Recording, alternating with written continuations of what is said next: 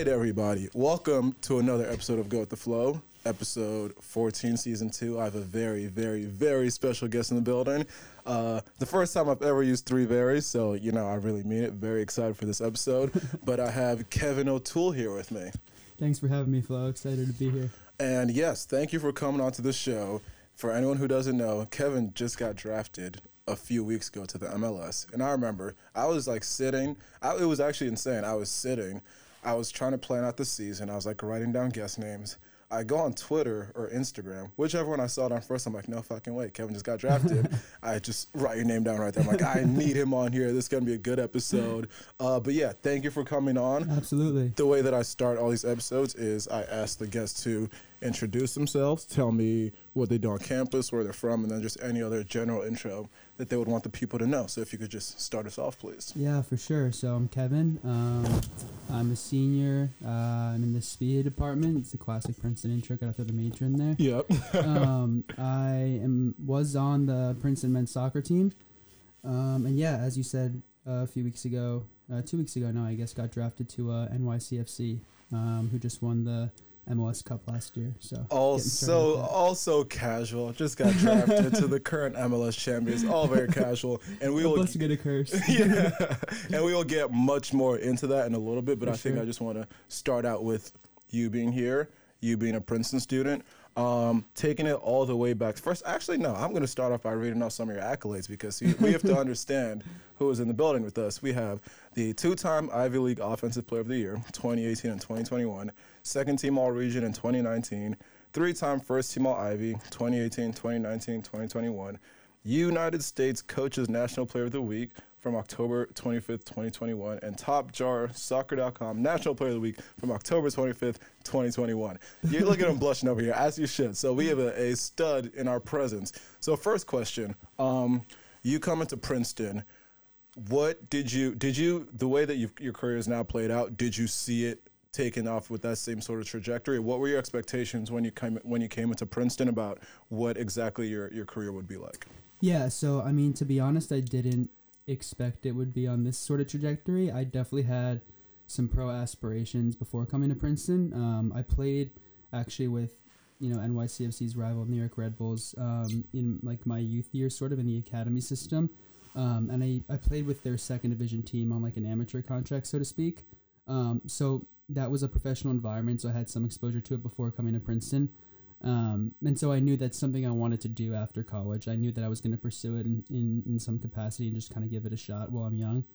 Um, so it was definitely in mind, but you know the way things kind of played out at Princeton, I wasn't really sure, um, you know, where where it would take me um, from a soccer perspective. But I think it was a great spot for me. I got to play in um, an attacking role, which I didn't really do too much in high school because at Red Bull I was actually a left back um, and now being played as a as a right winger. Um, so you know it's fun being in the attack. I think Princeton gave me sort of free reign to to do some things in the attack that I wasn't able to do in, in other environments. So um, all things considered, I think it, yeah, it was it was a great spot for me. Interesting. So were you recruited to play left back, and then the, someone just made the switch for you to be a striker? How did that transition happen? Yeah, so i was always a midfielder like in my youth years, but when I made the switch to Red Bull, I was left footed and lefties are kind of hard to come by. Yeah. Um, and so whenever you know coaches' ears perk up when they hear they have a lefty because they just can play him at left back, and so that's that's kind of I got funneled into that position for that reason. Um, but yeah, and then I, you know, the coaches here knew I had played midfield in the past, and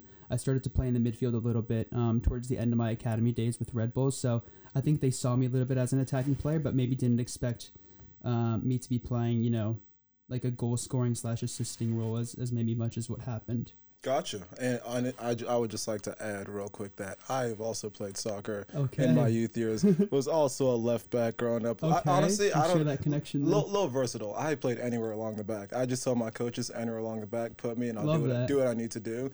Center back is my preferred position. Okay. Right back, I'm okay at. Left back, for some reason, I just like playing left back. So you know, we we have a little bit in common. Nice. Are, were you left footed as well? No, not at all. right footed. So you can Right cut foot. it onto your on your right foot Exactly. from left back. Exactly. I like it. And Okay. I I will like I I'm a very, very limited soccer player, so I barely even touch the ball with my left foot. But I would like to say, if you ever watched like Antonio Valencia, played for Manchester United, man, never touched the ball with his left foot, made it all the way to Manchester United. So that is go. that was always my my comment to coaches telling me that I needed to use my left foot. I was like, no, I don't really need to. Look at this professional player. But but I digress. So um, going back to your your freshman season, and so the the first offensive player of the year was that in your fr- freshman or sophomore season? That was sophomore season. Sophomore season. Yeah. Okay, so could you just explain even that jump from freshman to sophomore year and what exactly it was in your preparation and everything that made you take such a leap that made you or took you to the point where you were the Ivy League Offensive Player of the Year? Yeah, sure. So I mean, freshman year, I was sort of like getting my bearings. I think it was again the first time I had sort of played in like an attacking role again. Um, so I was just sort of understanding that position and um, you know how the Ivy League uh, style of play sort of works. It's a super physical league, and I came in a lot less in weight than I am now, and a lot less strong. So that was definitely like one of the bigger adjustments freshman year.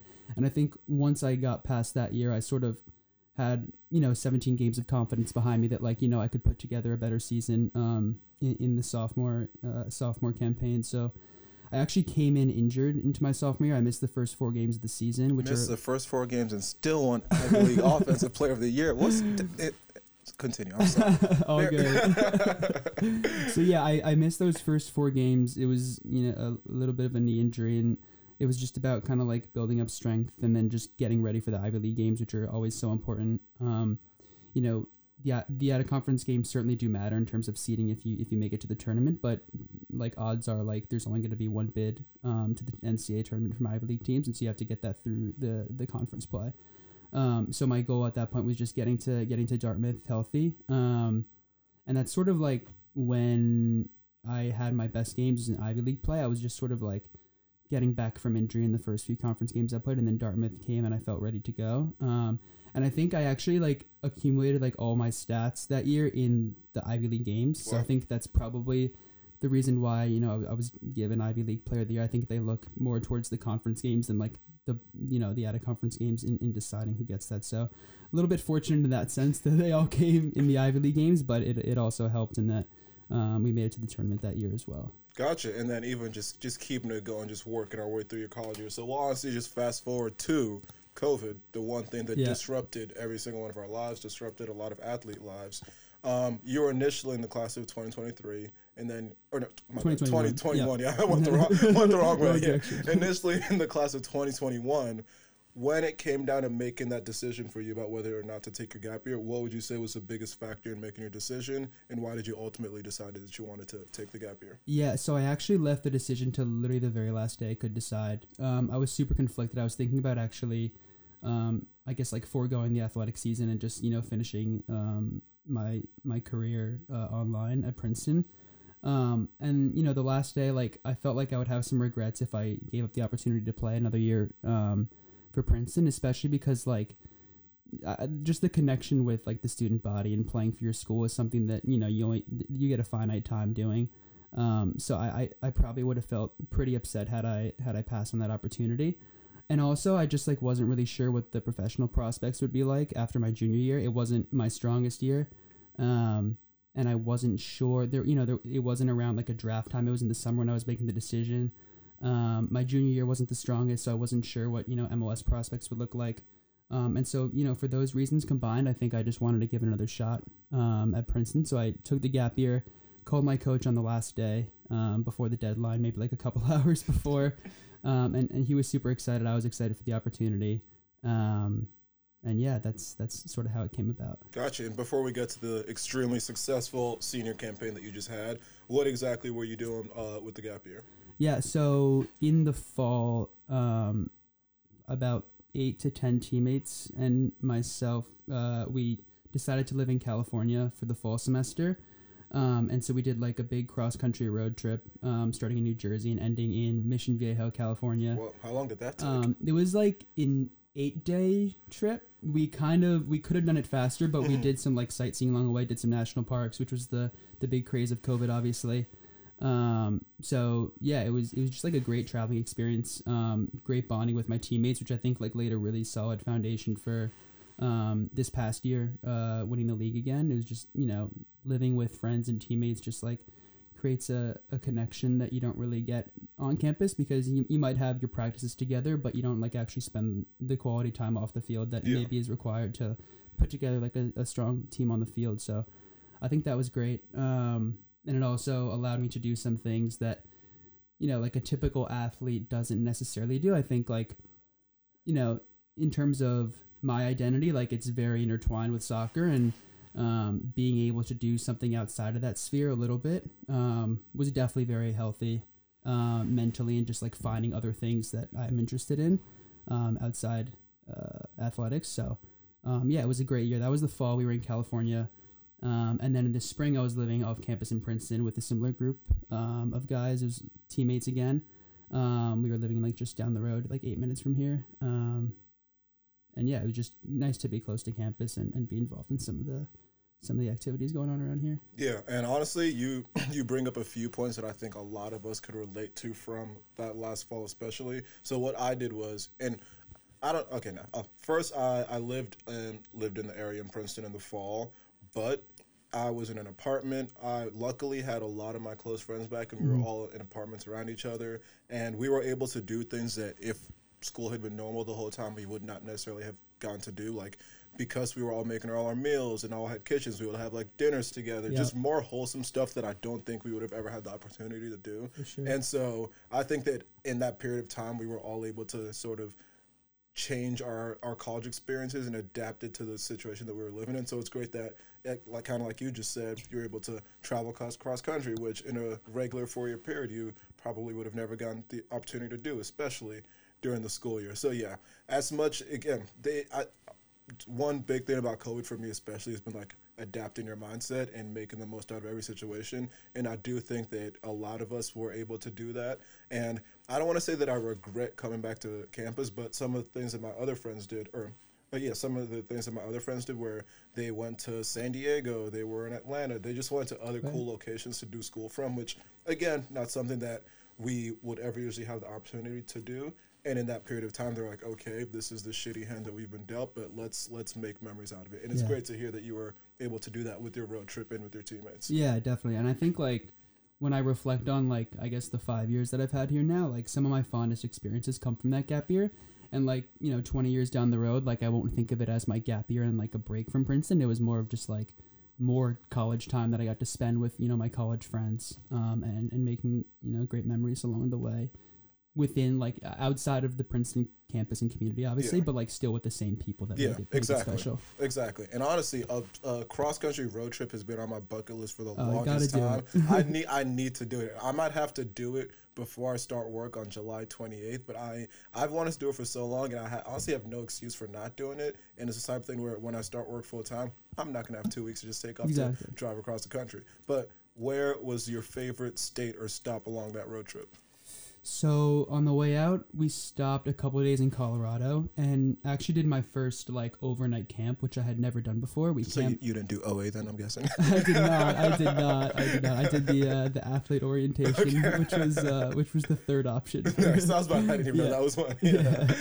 yeah, so we camped in Maroon Bells, which is like the greater Aspen region, I think it, it it's uh, where it's located. Mhm. Um, and we just kind of like posted up by like a little creek that was running through a valley, and with two tents and camped out, no service, nothing like that, and it was like my first sort of overnight outdoor experience, which was a, which was a lot of fun. Like yeah. I like growing up like my family was never super into like outdoorsy trips um, we've, we've kind of turned a corner after like the, the whole covid experience um, we, we do like a lot more of that now but um, with soccer and school and all this stuff like we never really had the time um, to, to do something like that and so it was like a really cool experience that um, i think kind of like I, I found a new interest um, in something that I can do going forward in during my soccer career, post soccer career. That's again another great thing to hear. That's about like adapting to the times. Yeah. Who would have thought that you'd find that passion, have that opportunity to do that? As for myself, I did OA.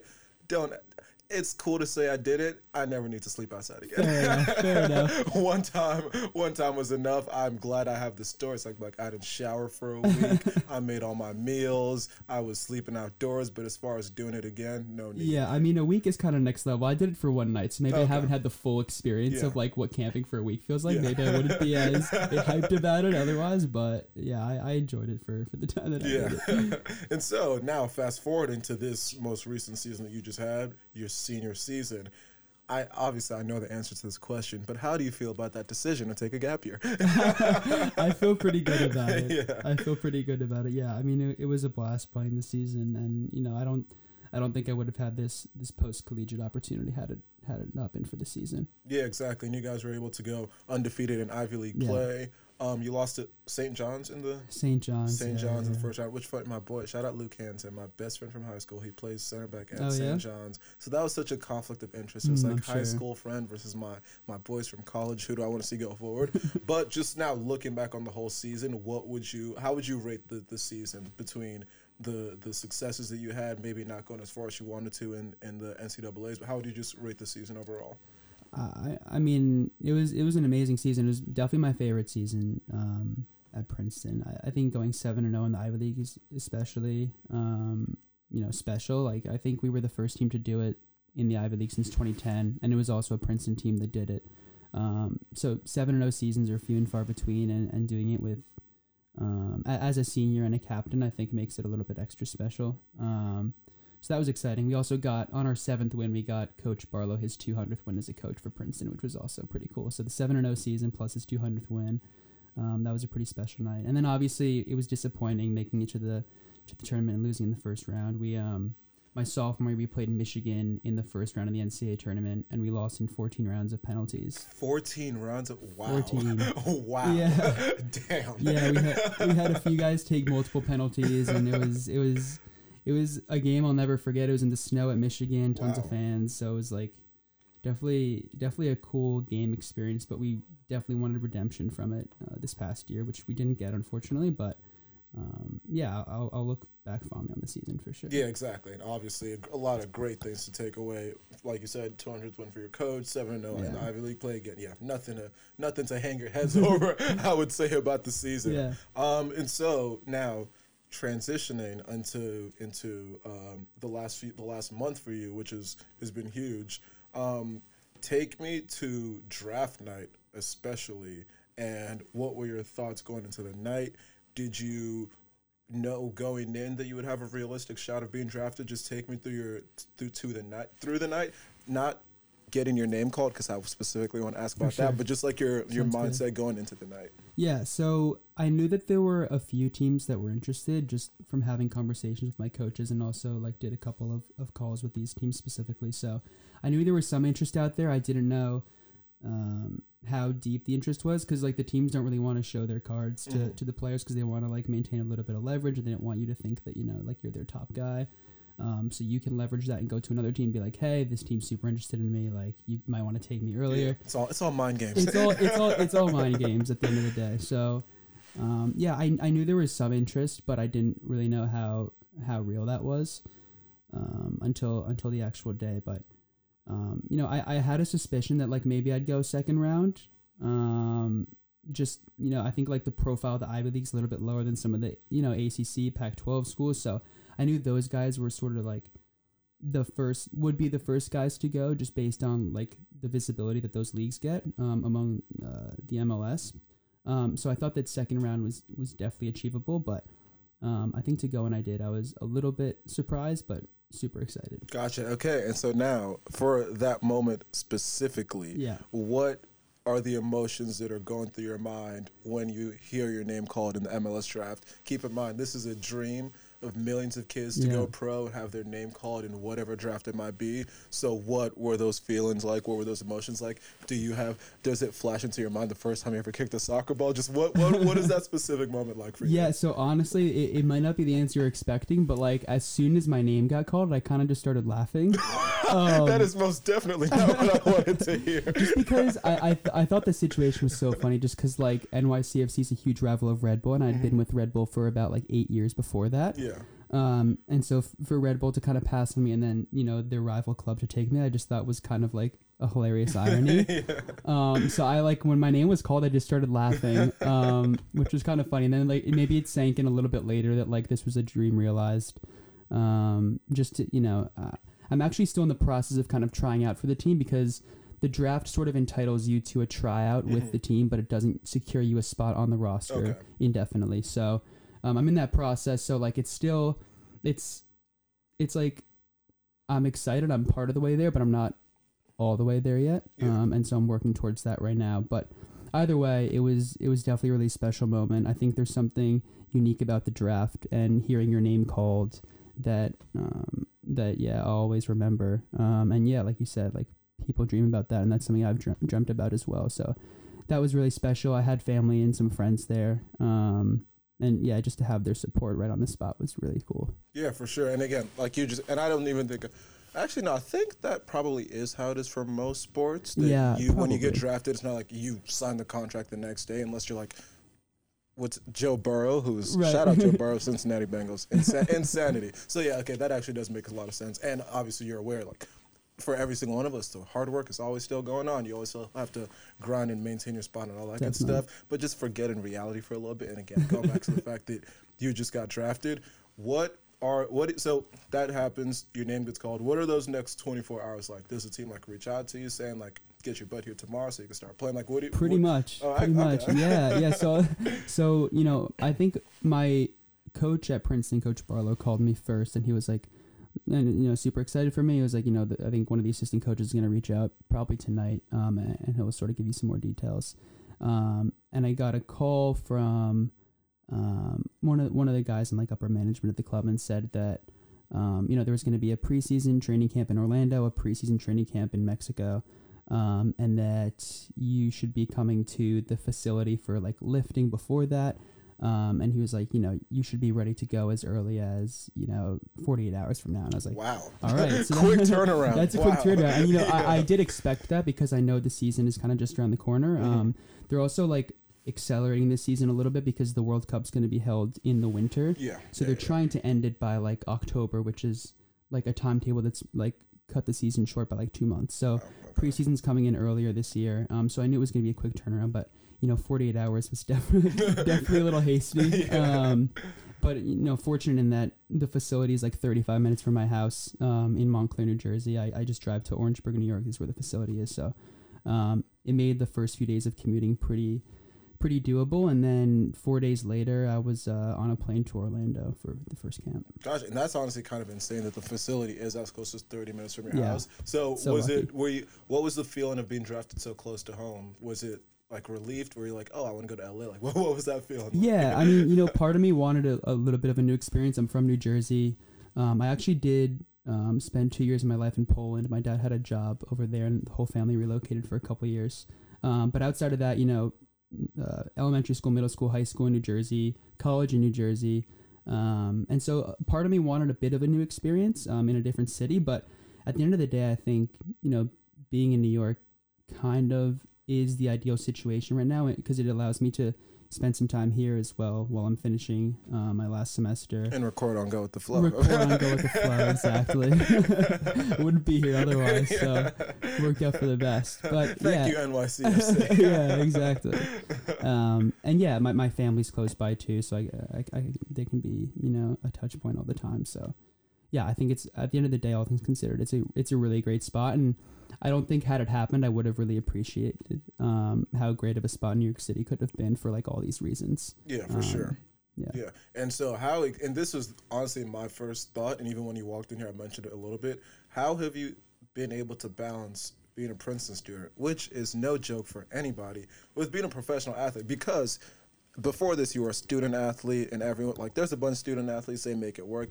Not easy at all, as I've said many times on this podcast. But now this is a different type of beast. You're a professional. There are certain expectations out of you. Um, you are not on your campus anymore. So how exactly are you being able? Have you been able to balance in this last week being uh, a professional athlete and doing all the training and everything that's required with all the classes that you still have to take at Princeton, which I hope aren't too many. not too many, which is which is kind of a saving grace. And like honestly, so far the balance has definitely been skewed towards soccer. Like last week was the first week of class. Obviously, I'm enrolled in two classes right okay, now, nice, nice, which nice. definitely lightens the load. Um, but it is still a tricky balance of like how many classes will my professors really allow me to do over Zoom versus Which should be all of them. If you're one of his should be all professors of listening, it should be all his classes. The man just got drafted. He doesn't care about your class. I'm sorry, but that's the truth. But sorry. Continue. but yeah, so like I've I've been pretty fortunate that I've had like pretty accommodating professors. Um, so I was able to do, I have like a seminar class that meets once per week. I did that last week while I was in Orlando, and then I have another professor who's um who's offered to sort of like do the lectures with me um outside of class time. Oh, what's uh, shout out to these professors. Yeah, I didn't mean to come off aggressive. It sounds like you have been very accommodating, and he appreciate. I appreciate that too. I appreciate you. I appreciate you. No, but um, but yeah, I mean, it was it was kind of like a whole process of emailing professors beforehand. Like I kind of had to like anticipate this a little bit and prepare for this scenario. So like two months prior, like I was emailing professors, being like, if you know, if this scenario happens, like, will you be able to like, can I still take your class? Um, Subject line might get drafted. yeah, yeah, pretty much, pretty much. Um, so yeah, that it's it's worked out pretty well so far. I haven't haven't had too much work in the first week or two, but um, I'm sort of getting the thesis fears now that like you know I've got a goose egg in, in, in page numbers written, so I need to start cranking on that, otherwise I'm gonna be in trouble. But which is another thing that I'm very glad that you mentioned. A thesis, which I like to think a thesis should be optional. I don't see a reason it should be required.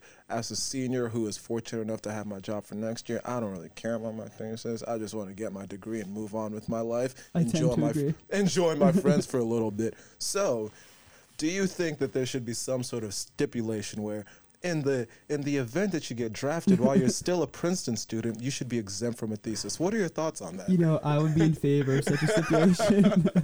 I definitely would be. It would it would make my life a lot easier for sure. Um, but honestly, like right now, it's just like the stress of starting it is just like it's just a little bit daunting that like Yeah. I have to start this while I'm also like trying to make a team. It's just Yeah. like a lot of different stressors. Um, but I think you know what I think once I put pen to paper, I can try to start rolling on it. But I'm I'm definitely not looking forward to it. Yeah, and I don't think any. Uh, I I don't want to say any. And uh, okay, no, this is why I think it should be optional because I think there are some students who are genuinely like, oh my goodness, a thesis. I can't wait to write this. I can't wait to publish it. exist. And God bless them. They should be able to go ahead and write as many theses as they want. But as for the rest of us, don't force us to do this. Do you know how much more enjoyable my senior year would be if I hadn't if I didn't have the thesis hanging over me all year? And even me, like I've made a little bit of progress, but Mm-hmm. all first semester when I wasn't doing as much of it as I should be, it was just always hanging over my head. Oh, yeah, that's what it literally. I It's a cloud. it's a cloud. I- I was when I was on one of my trips this break. I there's no reason I should be in Dubai thinking about my senior thesis. Right. Zero reason. But for whatever reason, it popped in my head. I was like, oh, I should have done more with that. And I was like, this is just unacceptable. I exactly. shouldn't be on vacation thinking about my senior thesis. So, moral of the story is senior thesis should be optional for especially drafted athletes, but I think for all seniors. I agree. Yeah, it's it just follows you everywhere. It followed you to Dubai. It followed you to Mexico. I I'm mean, sure. I, I, honestly, that trip it didn't quite crash, thankfully, that's but good, yeah. yeah. um, okay, and so, um, is okay. I actually just asked asked you about this. Um, never mind. I asked you answered this because you're good. You're good at this, so you don't. You you kind of already saw the questions. You already answered the ones that I was going to ask. so I'm not going to get into that. Uh, so the next question, the preseason training. How how has that been? How would you describe the intensity, the difference between the uh, college versus the professional level? Just what, what has that uh, transition been like? Yeah, sure. So um, it's definitely been a step up in terms of like speed of play. I think that's like one of the things that um, I think probably is hits first for like a lot of college players going going to the next level is just that, like the speed of play is that much quicker. Um, you're playing with like a lot of guys who didn't play in college. Like most of these guys, like most of my teammates are international, like from Argentina, Brazil. Um, so these guys have like dedicated their lives to professional soccer careers. They haven't had like any sort of like A thesis. colleague- a, a thesis exactly. Um, so like they're accustomed to the speed of play, and like the college game is definitely a bit slower. Um, so you know the first couple days was just about like getting my footing and like adjusting to that speed.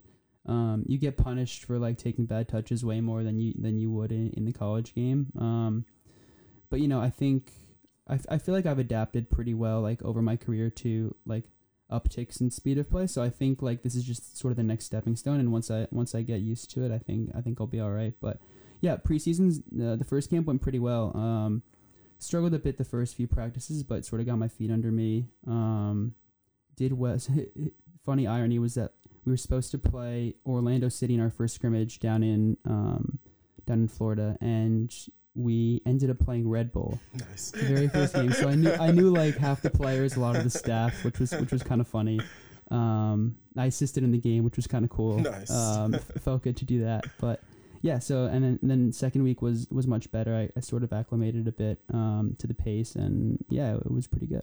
And would you say that the the pace and the strength has been the biggest uh, of the adjustments? Yeah, I would. I think just yeah, getting punished for bad habits. Um, just like you know, I, I feel like in the past, like you can kind of this is maybe like a little bit nitty gritty to like soccer terminology, but like you can sort of like pick the ball up on either foot and like turn and face a defender and like sort of try like I could try to find my way out of it. Whereas now if I take a touch on my back foot, if I take take a touch with my back facing a defender, like I'll just get absolutely crushed. And that's like something I wasn't. I mean, I should have been prepared for, but wasn't really used to. So it took a couple days to get that um, that part down of it and just sort of like make micro adjustments. Yeah. And how many other how many other people did the did NYCFC draft? So there's three of us total. Okay. Yeah. And how has been that bond with the with the other with the other two? It's been great. Um, you know, it's definitely because it's a trout environment. It's like you would think it'd be a bit more cutthroat, at least among the draft players. But I actually haven't really experienced that. Like the two guys are like genuinely great guys, and you know, I spend most of my time with them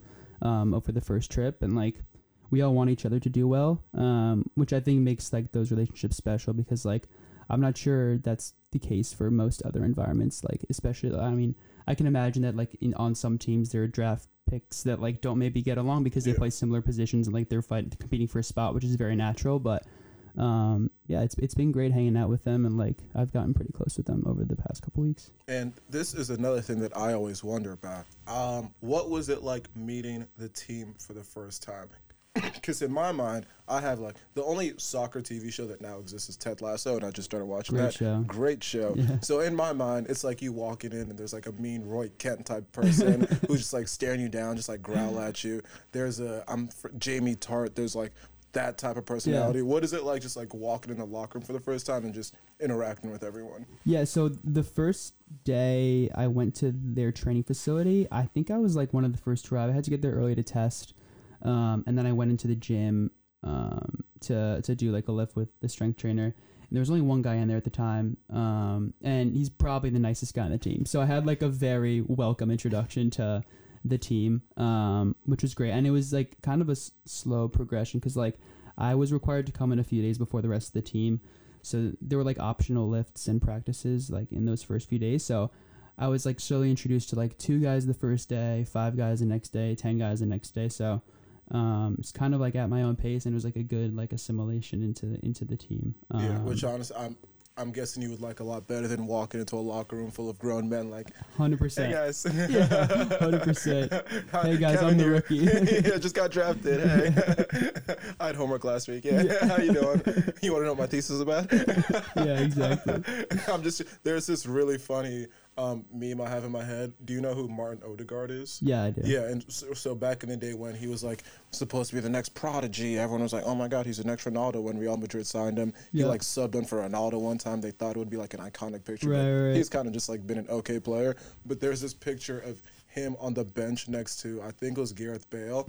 And Bale's just like looking really seriously ahead, and Odegaard really looks like really into the conversation. And the comment is like, "So on Fortnite last night." it's like, so how do you even relate Yeah. with someone who's that much older than you? Right, right, right. Yeah, there's there's definitely an age range. Um, there's guys who are younger than me. Like for this preseason camp, a lot like what a lot of MLS teams do is they'll bring some of their academy players, um, just to give them you know an experience with the first team and also um, to you know fill, fill some numbers for the preseason camp. So we had like a couple of 14, 15 year olds at camp with us, which is crazy. that is insane. Which is like these guys are seven years younger than me, and I'm playing with guys seven years older than me. So it's just like a very big range um, in age, and, and yeah, so uh, it's pretty cool. I mean, like it's weird not being the youngest guy on the team after just getting drafted. You Yeah, know? yeah, It's like there are guys seven years younger than me who are doing this now too. It's Which just- I'm do they they don't have school. I'm mad confused. How does Oh, that they, how does that even work? They work? definitely have school. They just don't go.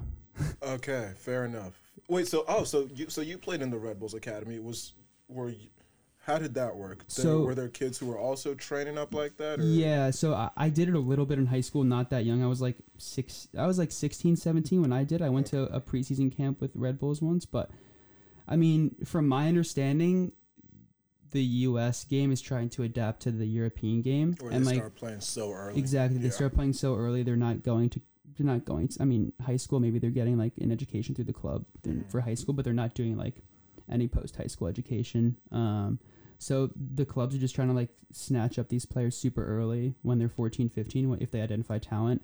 Um, and you know try to sell them at you know 18, 19 for quadruple the amount that they had to pay Yeah, for them. like So all the European it's- teams do. Yeah, Exactly. It's just like an investment opportunity for these clubs, for better or for worse. yeah, Like, man. probably for worse for the Yeah, kids because they don't get like an actual like youth experience like in school and, and soccer. But yeah, that's sort of how how the game is adapting here. And what are your thoughts on that? Just more general, because I the I didn't. So I was born in Nigeria, and I didn't Yeah. move to America until I was nine. So didn't even know what the MLS was for the longest time.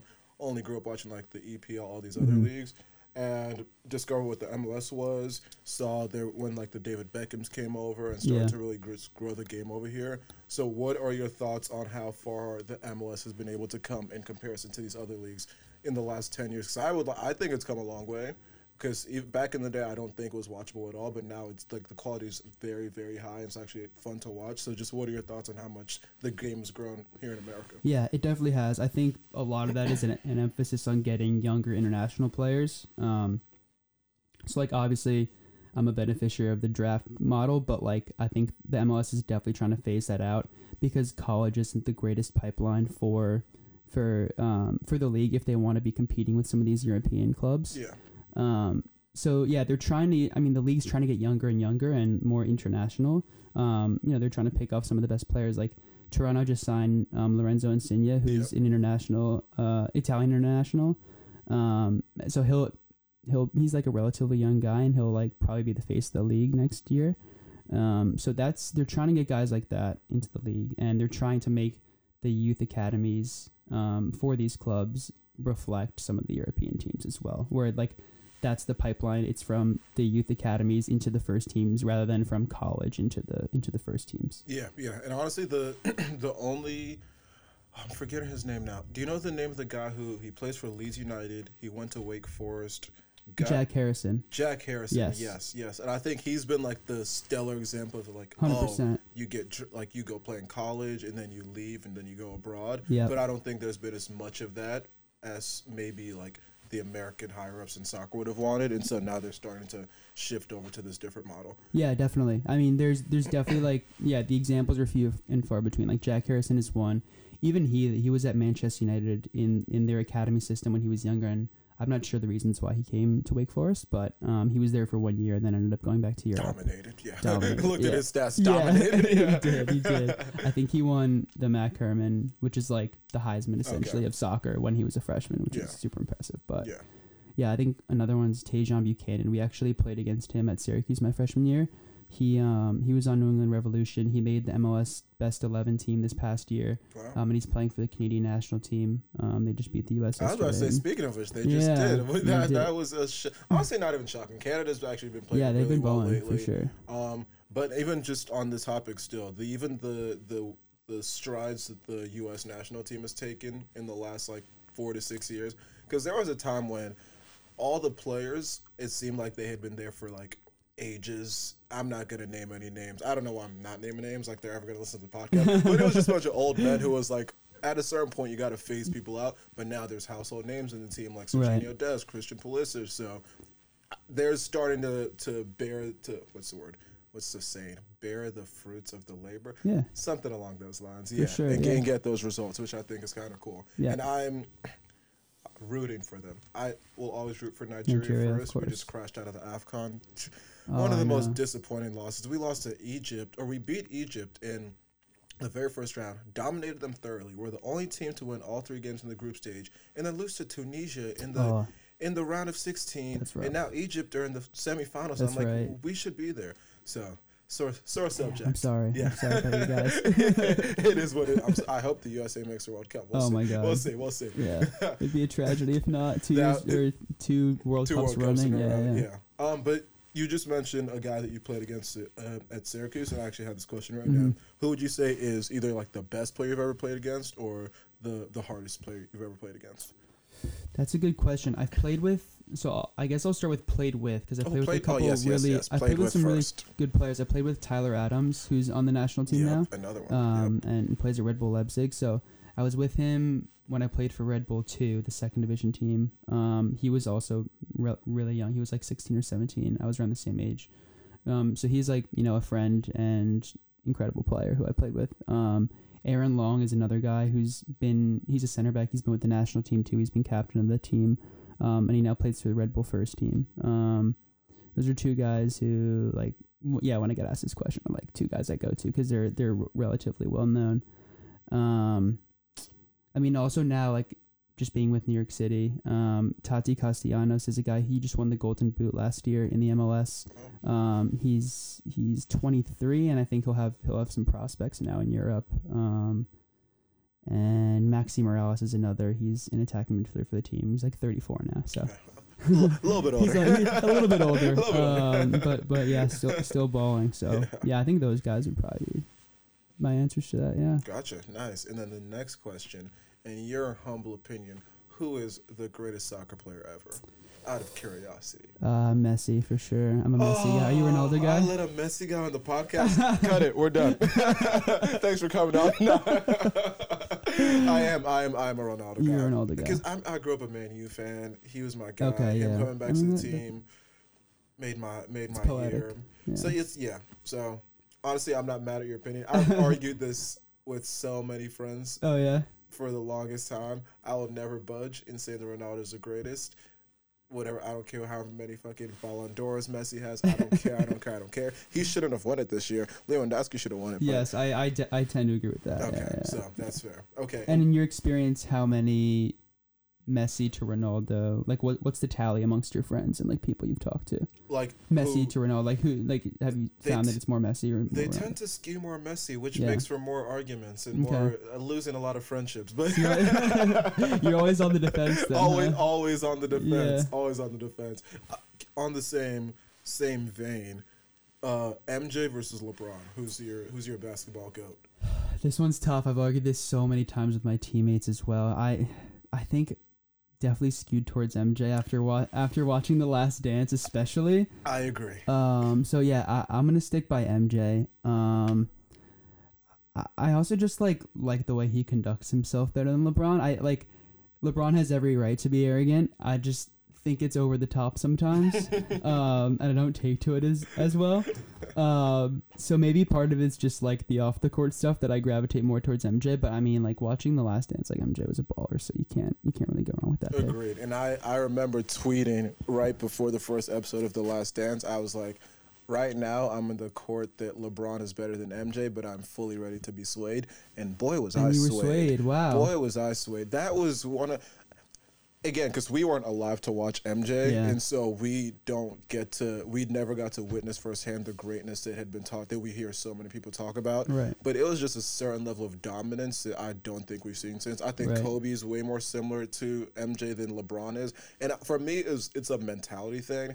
I'm not even mad Yeah. at someone because he was a dickhead. Most people hated him, but I'm not mad at him being like that on the court if you back it up with your play. Hundred percent. And he did all the time. 100% record in the finals, all these great stuff. So yeah, MJ for me, he's he's that dude. Yeah. And I'm someone who wishes again the league isn't as physical as it used to be, but that's obviously to protect their multi-million dollar stars and all that fun stuff. The Mm-hmm. players are all buddy buddy now. But even just watching how the league was back in the day, so physical, all the players hated each other, real beef, and MJ Yeah. still just dominating everyone. I'm like, this, he's that dude. Yeah, it's true. It's true. Um, I think that's yeah, that's a huge part of it. Like the league was so physical back then, and he and he still persevered and got all those all those rings. yeah. yeah. Um, how do you feel about like the generational aspect of it? Like, do you think there's a valid argument to be made that like you know LeBron is better just because like athletes have progressed over the last 20 years and so that makes LeBron automatically better than MJ or do you think like we have to contextualize them within like the era they played? I think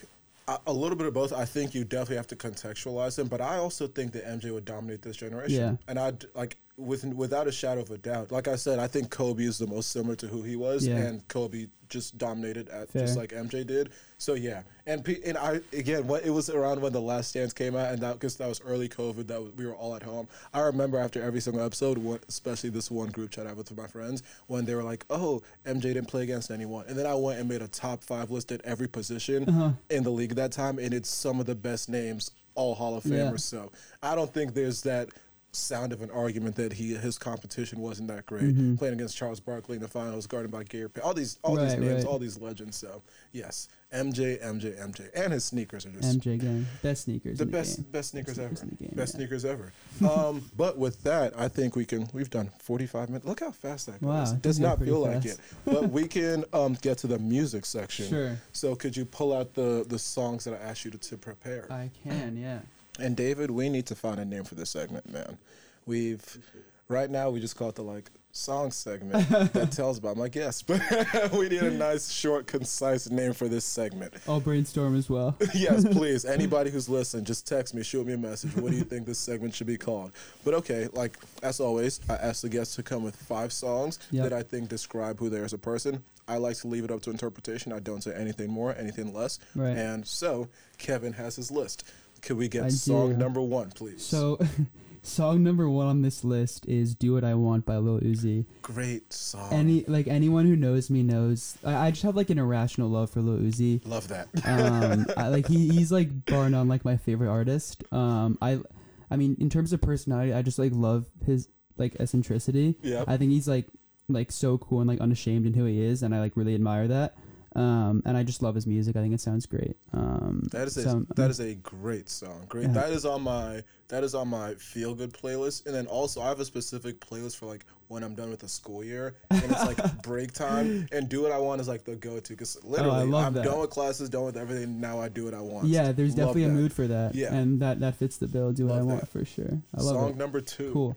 Song number two is "Gimme Shelter" by the Rolling Stones. There's kind of a diversity of songs which I here. like. I appreciate that. Yeah. Again, I want to be put onto different songs. So that one, that one's kind of just to reflect. I don't know if that's like my favorite Rolling Stones song per se, but like I definitely have like a big rock and roll influence from my dad. Um, I've gone to a couple Rolling Stones concerts with him, so like I'm definitely a rock and roll fan. I, I like a lot of different genres of music. I'm not I'm not very particular. Even Emma's kind of put me on to, to country. Shout out Emma. Shout out Emma's Emma. the homie. Emma Davis, you're the best. We hope you're, we are- hope you're listening. You she are the be best. She will definitely listen to this. Um, but yeah, so I mean, she's even put me on to country music, music, which like I was like super against. Um, but like I actually, I actually do like it. I agree. I just had to keep an open mind. I think co- the the the I don't like country music and that there's no good country music. That is like a very like childish take that It I is. used It's to a hold as facade. well. Exactly. And then we went to Nashville for fall break, and when I tell you, all we did was bump country music Yeah. for a whole week, and there are some great country music songs. Hundred percent, it's a vibe at the right time. Exactly. I like it. I Exactly. like it. Song number three. Number three is "Better Together," Jack Johnson.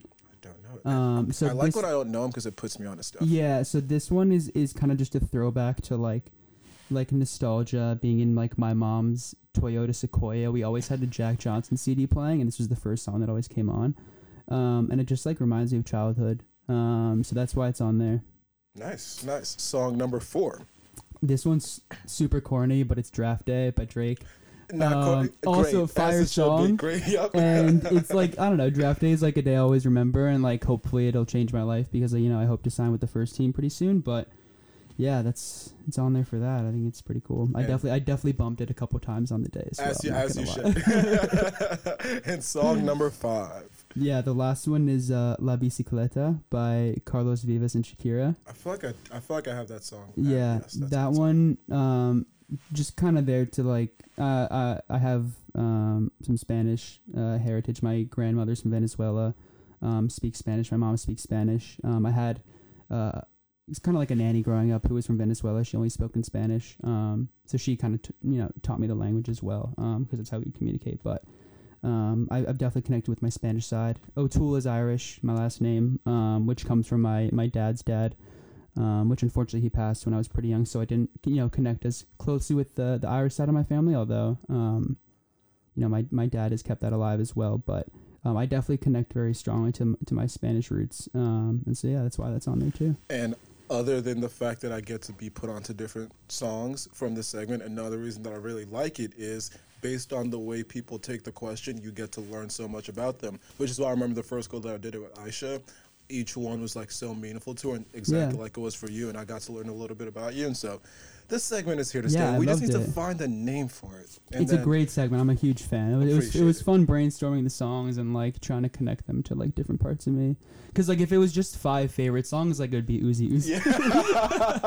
Not gonna lie, but is, he, is he um, the top artist in your Spotify Wrapped? oh god, yeah, he was. I, I'm actually on Apple Music, but like last year, That I- is shameful. it, it, yeah, no, it's a bit shameful. I feel like yeah, like every, everyone's going towards Spotify, so I need to make the transition too. I'm just a little behind the curve. No, and honestly, this is a very good time to do it because I was Team Apple Music, and that was a hill I was willing to die on up until Yeah. the start of last year. And it wasn't until January of 2021 that I made the switch because I wanted an accurate Spotify Wrapped. So Okay, cool. now would be a good It time to could be a do it. So your yeah, Spotify yeah. Wrapped to be pretty accurate because as someone who's done both, Spotify's way better. The, the metrics are better. Metrics are way better. You want to be put onto different music, new Hmm. Yeah. music. You'll find a lot of things. The way you can you can like enhance a playlist. So if you have a playlist, you can hit the button enhance. It'll double the size of No the way. playlist with similar songs. Mind crazy. blown, insane. I didn't Each know these features existed. There's so much on there. I won't even spoil them for you. I'll let you get it, and just so you can just uh, look around in the app and really Yeah. figure out what it is that you want to, why you want to switch. Yeah. yes, highly recommend switching. Um, and now for the very last segment, Yeah. we have the Tiger Confession segment. So I go on Tiger Confessions, um, find questions, comments, statements, just read them out, and me and my guests react to them. Always guess first. and honestly, this one is very, very on topic with the with the topic of this episode.